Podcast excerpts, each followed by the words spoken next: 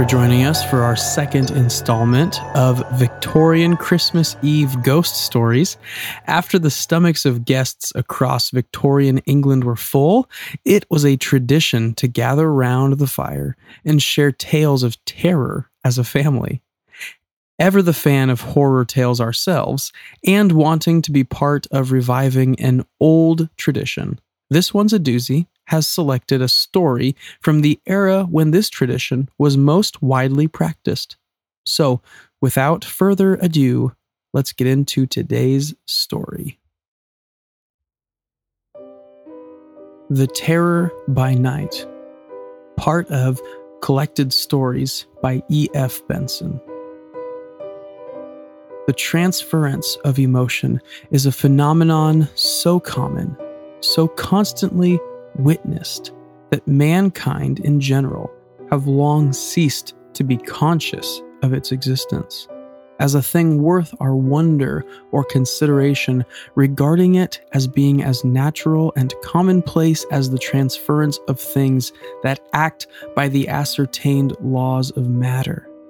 Nobody, for instance, is surprised if when the room is too hot, the opening of a window causes the cold, fresh air of outside to be transferred into the room. And in the same way, no one is surprised when into the same room, perhaps which we will imagine as being peopled with dull and gloomy persons, there enters someone of fresh and sunny mind, who instantly brings into the stuffy mental atmosphere a change analogous to that of the opened windows. Exactly how this infection is conveyed, we do not know. Considering the wireless wonders that act by material laws, which are already beginning to lose their wonder now that we have our newspaper brought as a matter of course every morning in mid Atlantic, it would not perhaps be rash to conjecture that in some subtle and occult way the transference of emotion is in reality material too. Certainly, to take another instance, the sight of definitely material things, like writing on a page, conveys emotion apparently direct to our minds, as when our pleasure or pity is stirred by a book. And it is therefore possible that mind may act on mind by means as material as that. Occasionally, however, we come across phenomena which, though they may easily be as material as any of these things, are rarer and therefore more astounding. Some people call them ghosts, some conjuring tricks, and some nonsense. It seems simpler to group them under the head of transferred emotions, and they may appeal to any of the senses. Some ghosts are seen, some heard, some felt. And though I know of no instance of a ghost being tasted, yet it will seem in the following pages that these occult phenomena may appeal at any rate to the senses that perceive heat, cold, or smell. For, to take the analogy of wireless telegraphy, we are all of us probably receivers to some extent. And catch now and then a message or part of a message that the eternal waves of emotion are ceaselessly shouting aloud to those who have ears to hear and materializing themselves for those who have eyes to see.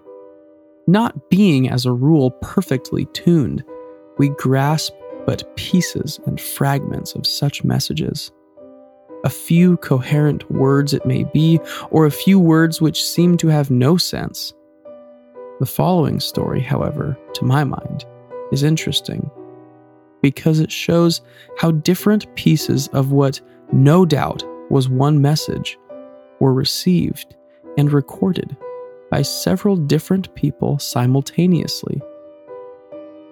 Ten years have elapsed since the events recorded took place, but they were written down at the time. Jack Lorimer and I were very old friends before he married, and his marriage to a first cousin of mine did not make, as so often happens, a slackening in our intimacy.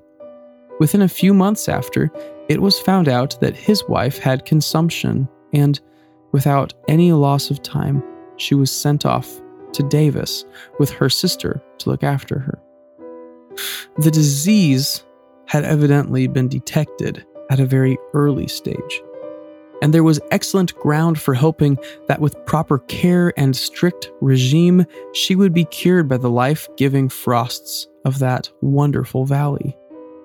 The two had gone out in the November of which I'm speaking, and Jack and I joined them for a month at Christmas and found that week after week she was steadily and quickly gaining ground.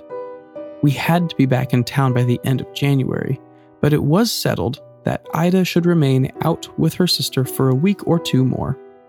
They both, I remember, came down to the station to see us off, and I am not likely to forget the last words that passed. Oh, don't look so woebegone, Jack, his wife had said. You'll see me again before long. Then the fussy little mountain engine squeaked, as a puppy squeaks when its toe is trodden on, and we puffed our way up the pass. London was in its usual desperate February plight when we got back, full of fogs and stillborn frosts that seemed to produce a cold far more bitter than the piercing temperature of those sunny altitudes from which we had come. We both, I think, felt rather lonely, and even before we had got to our journey's end, we had settled that for the present it was ridiculous that we should keep open two houses when one would suffice, and would also be far more cheerful for us both. So, as we both lived in almost identical houses in the same street in Chelsea, we decided to toss live in the house, which the coin indicated heads mine, tail his, share expenses, attempt to let the other house, and, if successful, share the proceeds. A French five franc piece of the Second Empire told us it was heads. We had been back some 10 days, receiving every day the most excellent accounts from Davos, when, first on him, then on me, there descended like some tropical storm, a feeling of indefinable fear. Very possibly, this sense of apprehension, for there is nothing in the world so virulently infectious, reached me through him. On the other hand, both these attacks of vague foreboding may have come from the same source, but it is true that it did not attack me till he spoke of it. So the possibility perhaps inclines to my having caught it from him.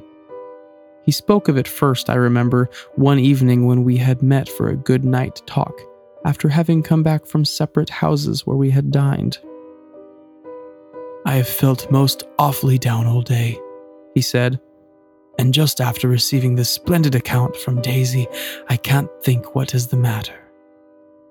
He poured himself out some whiskey and soda as he spoke. Oh, touch of liver, I said. I shouldn't drink that if I were you. Give it to me instead. I was never better in my life, he said. I was opening letters as we talked and came across one from the house agent, which, with trembling eagerness, I read. Hurrah! I cried. Offer of five gu as. Why can't he write it in proper English?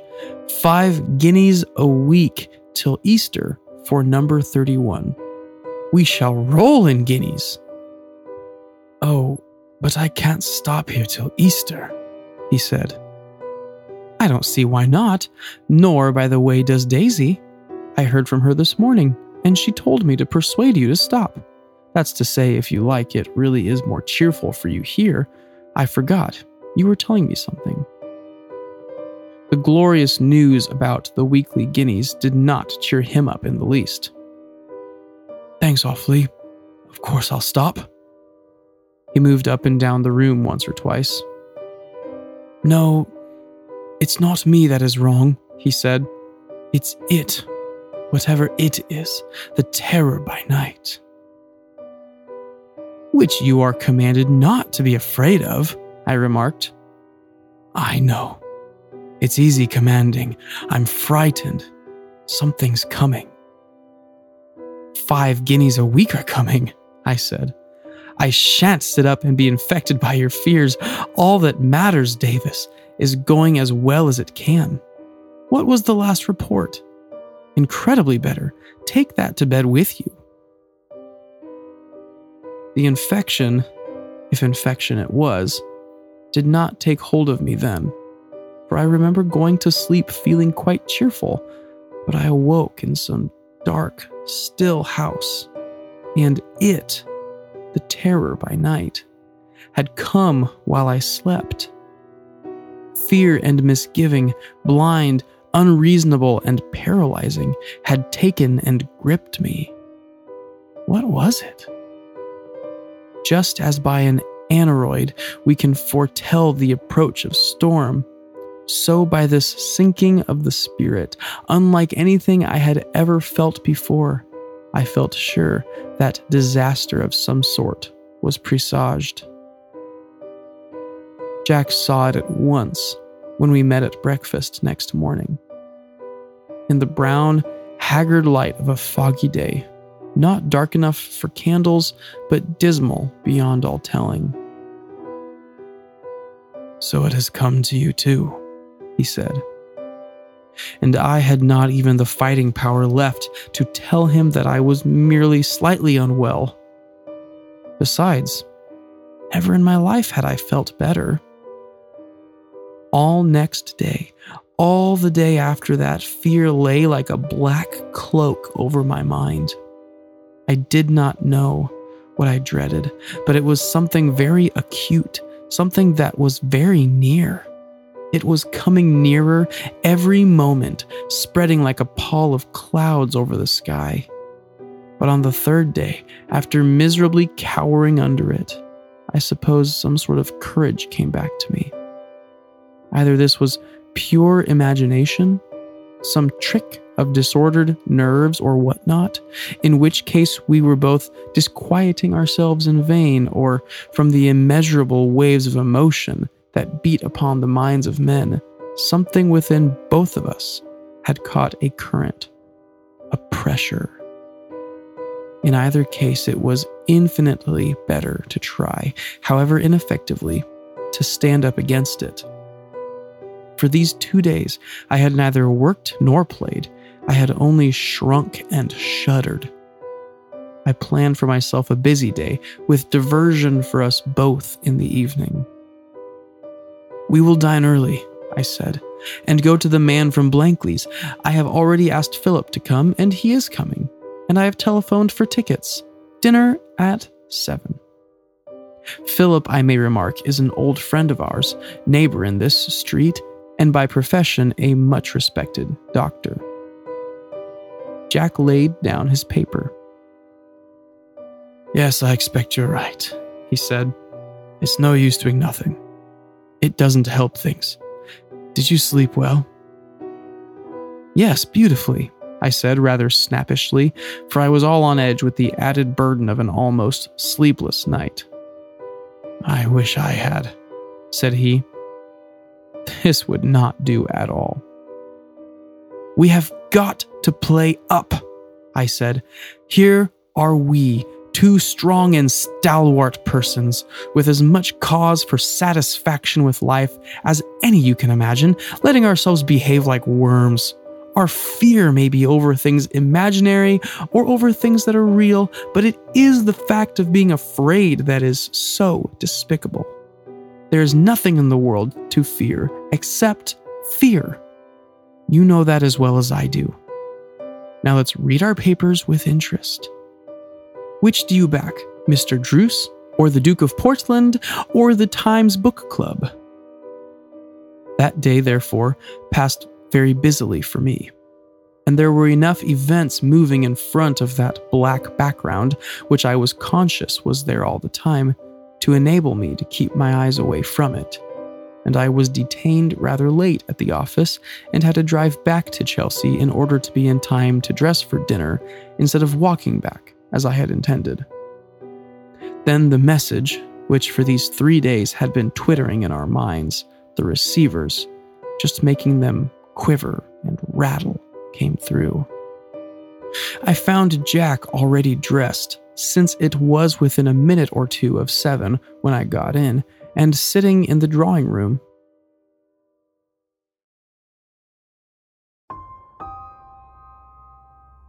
The day had been warm and muggy, but when I looked in on the way up to my room, it seemed to me to have grown suddenly and bitterly cold, not with dampness of English frost, but with the clear and stinging exhilaration of such days as we had recently spent in Switzerland. Fire was laid in the grate, but not lit, and I went down on my knees on the hearthrug to light it. Why, it's freezing in here, I said. What donkeys servants are. It never occurs to them that you want fires in cold weather and no fires in hot weather. Oh, for heaven's sake, don't light the fire, said he. It's the warmest, muggiest evening I ever remember. I stared at him in astonishment. My hands were shaking with the cold.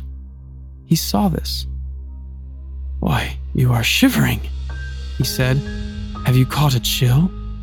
But as to the room being cold, let us look at the thermometer. There was one on the writing table. 65, he said.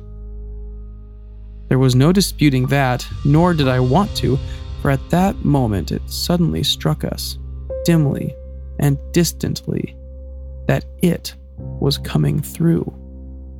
I felt it like some curious internal vibration.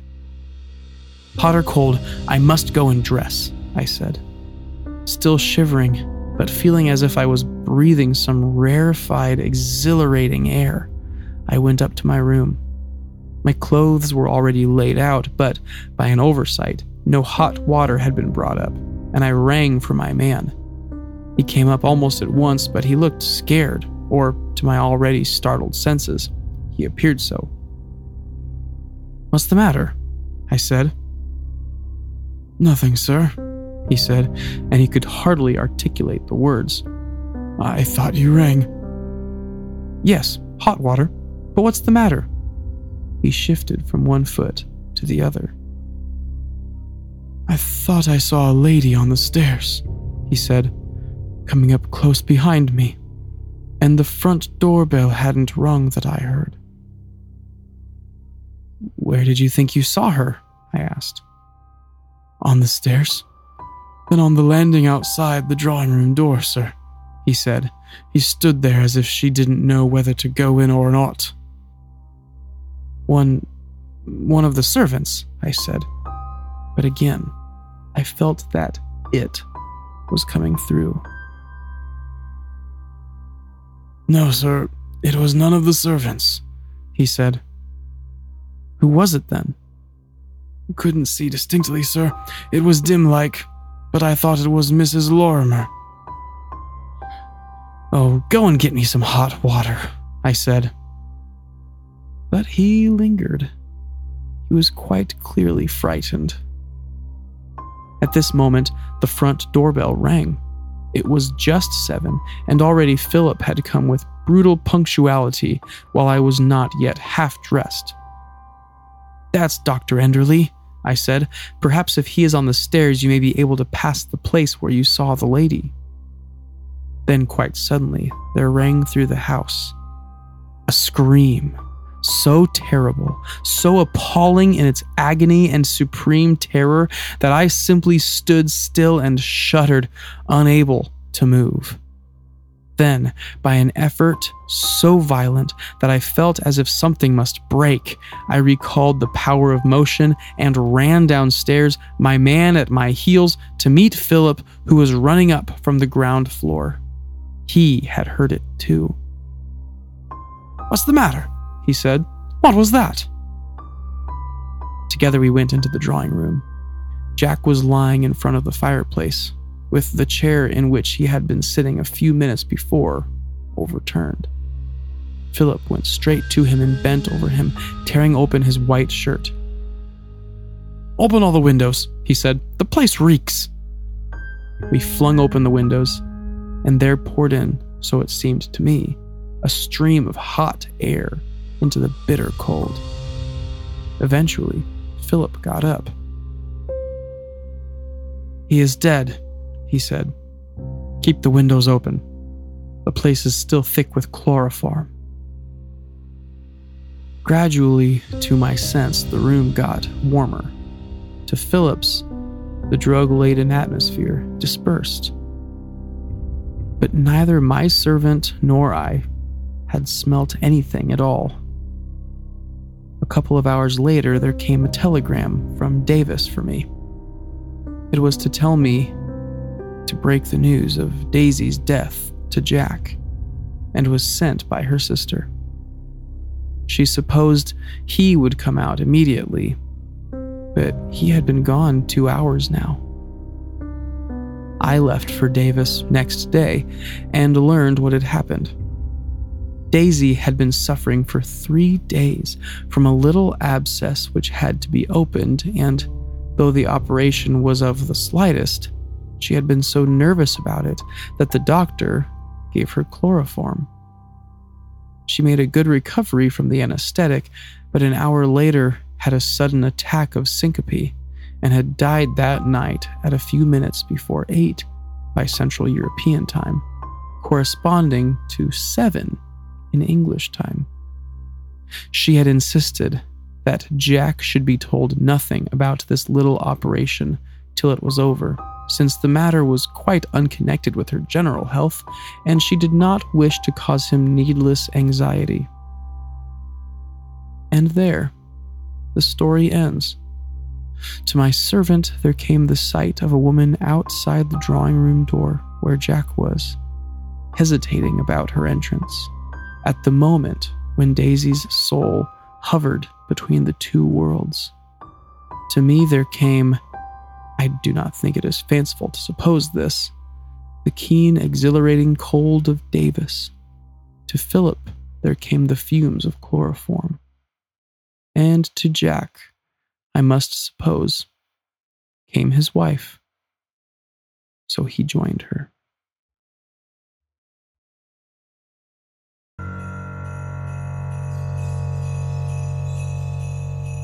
Thanks for listening to the unusual, unsettling, and unsavory story today. If you haven't already, please make sure you're subscribed to This One's a Doozy on whatever platform you like to listen to your podcasts and that you leave a glowing five star review. And if you haven't already, please make sure you're following us on social media on Instagram and TikTok at This One Is a Doozy and on Facebook, This One's a Doozy Podcast. And join us over on Patreon patreon.com slash doozypod. And we will see you next week or later this week for another doozy.